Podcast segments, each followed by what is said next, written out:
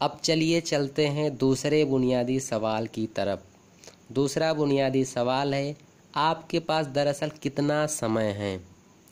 आप यह कैसे कह सकते हैं कि आपके पास पर्याप्त समय नहीं है? आपके पास एक दिन में उतने ही घंटे हैं जितने हेलन केलर के पास, लुइस पास्चर के पास, माइकल एंजेलो के पास, मदर टेरेसा के पास, लियोनार्डो द विंची के पास अल्बर्ट आइंस्टीन के पास विल गेट्स के पास, जितने भी सफल लोग हैं, जितना उनके पास समय था, उतना मेरे पास भी है। विधाता ने किसी को सुंदरता ज़्यादा दी है, किसी को कम दी है। किसी को बुद्धि ज़्यादा दी है, किसी को कम दी है। किसी को दौलत ज़्यादा दी है, किसी को कम दी है। लेकिन उसने समय सबको बराबर दिया है। एक दिन में सबके लिए 24 घंटे ही दिया है। समय ही एकमात्र ऐसी दौलत है जिसे आप बैंक में जमा नहीं कर सकते। समय का गुजरना आपके हाथ में नहीं होता। यह तो घड़ी की सुई के साथ लगातार आपके हाथ से फिसलता रहता है। और आपके हाथ में तो बस इतना रहता है कि आप इस समय का कैसे उपयोग करते हैं। अगर सदुपयोग करेंगे तो अच्छे परिणाम मिलेंगे। अगर दुरुपयोग करेंगे तो बुरे परिणाम मिलेंगे। ध्यान देने वाली बात यह है कि हमारे पास कहने को तो 24 घंटे होते हैं, लेकिन वास्तव में इतना समय हमारे हाथ में नहीं होता। तो सच तो यह है कि समय के एक बड़े हिस्से पर हमारा कोई नियंत्रण नहीं होता है। आठ घंटे नींद में चले जाते हैं और दो घंटे खाने पीने तैयार होने एवं नित्य कर्म आदि में चले जाते हैं। यानी हमारे हाथ में दरअसल चौदह घंटे का समय ही होता है। दूसरे शब्दों में, जीवन में सिर्फ़ अट्ठावन प्रतिशत समय पर हमारा नियंत्रण संभव है, जबकि बयालीस प्रतिशत समय हमारे नियंत्रण से बाहर होता है।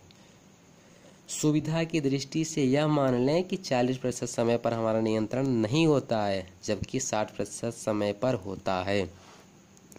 इस संदर्भ में सदियों पहले बृहतरहरी की कही गई बात आज भी प्रासंगिक है कि विधाता ने मनुष्य की आयु सौ वर्ष तय की है, जिसमें से आधी रात्रि में चली जाती है, बची आधी में से वह आधी बाल्यावस्था और वृद्धावस्था में गुजर जाती है।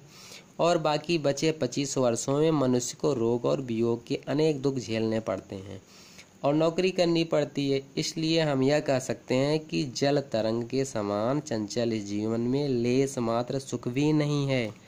समय अनमोल है, क्योंकि वास्तव में समय ही संसार की एकमात्र ऐसी चीज़ है जो सीमित है। अगर आप दौलत गंवा देते हैं तो दोबारा कमा सकते हैं। घर गंवा देते हैं तो दोबारा कमा सकते हैं। लेकिन जब आप समय गंवा देंगे तो उसको दोबारा नहीं मिल सकता है। जैसे कि सैमुअल्स इस्माइल्स ने कहा है कि खोई दौलत मेहनत से दोबारा हासिल की जा सकती है। खोया ज्ञान अध्ययन से आ सकता है, खोया स्वास्थ्य, चिकित्सा या संयम से आ सकता है, लेकिन खोया समय हमेशा हमेशा के लिए चला जाता है।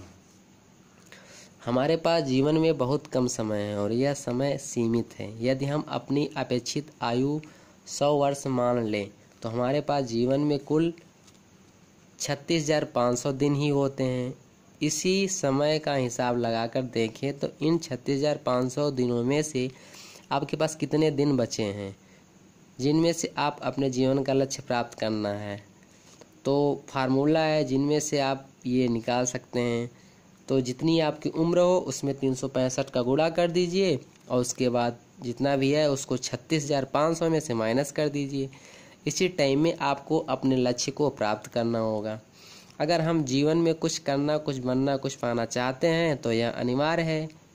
कि समय का सर्वश्रेष्ठ उपयोग करना सीख लें, ताकि इस धरती पर अपने सीमित समय में वह सब हासिल कर सके जो हम हासिल करना चाहते हैं, चाहे वह दौलत, शोहरत, सुख, सफलता, कुछ भी हो। और चार्ल्स रिचर्ड्स ने कहा है कि कैलेंडर से धोखा न खाएँ। साल भर में केवल उतने ही दिन होते हैं जिनका आप उपयोग करते हैं। एक व्यक्ति साल भर में केवल एक सप्ताह का मूल्य प्राप्त करता है, जबकि दूसरा व्यक्ति एक सप्ताह में ही पूरे साल का मूल्य प्राप्त कर लेता है।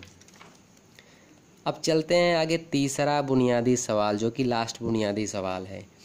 अब यह है कि आपका समय कितना कीमती है? कहा जाता है, समय ही धन है, परंतु यह कहावत पूरी तरह सच नहीं है। सच तो यह है कि समय सिर्फ़ संभावित धन है। अगर आप अपने समय का सदुपयोग करते हैं, तभी आप धन कमा सकते हैं। दूसरी ओर, अगर आप अपने समय का दुरुपयोग करते हैं तो आप धन कमाने की संभावना को गंवा देते हैं। क्या आप ठीक ठीक जानते हैं कि आपका समय कितना कीमती है? अगर नहीं तो नीचे दिए गए फार्मूले। फार्मूले का उपयोग करके हम आपको बताते हैं। आपके एक घंटे का जो मूल्य होता है, आपके प्रति घंटे किए गए काम में आप जितनी आमदनी करते हैं, उसके बराबर होता है। अपनी आमदनी में काम के घंटों का भाग देने से आप जान जाएँगे कि आपके एक घंटे की कीमत कितना है।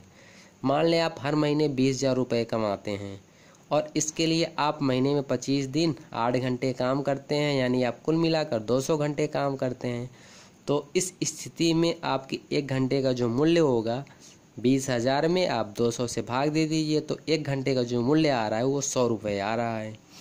इस उदाहरण में यदि आप रोज़ एक घंटे का समय आप बर्बाद करते हैं तो आपको हर दिन सौ रुपये का नुकसान हो रहा है। यानी एक साल में छत्तीस हज़ार रुपये का।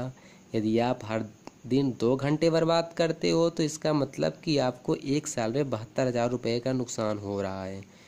यह अभ्यास करने के बाद आपकी आँखें खुल जाएँगी। इससे एक तो आपको यह पता चल जाएगा कि समय की बर्बादी करने से आपको कितना आर्थिक नुकसान हो रहा है। इसलिए आप समय बर्बाद नहीं करेंगे। और दूसरे, इससे अगर आपको यह आभास होता है कि आपके समय का वर्तमान मूल्य संतोषजनक नहीं है तो आप उसे बढ़ाने के उपाय खोजने लगेंगे। इस फार्मूले का सिर्फ़ एक बार प्रयोग करने से ही आपके जीवन में चमत्कारिक परिवर्तन हो जाएगा। आप समय के उपयोग को लेकर सतर्क हो जाएँगे। आप समय बर्बाद करना छोड़ देंगे।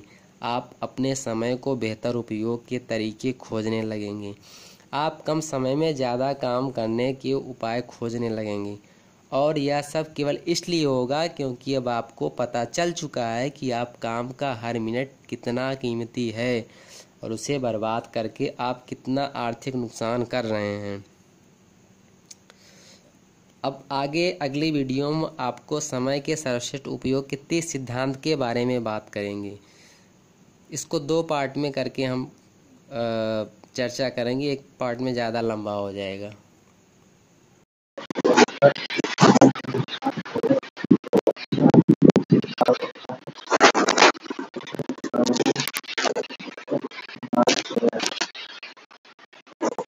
Let's can record for up to 30 minutes in your library life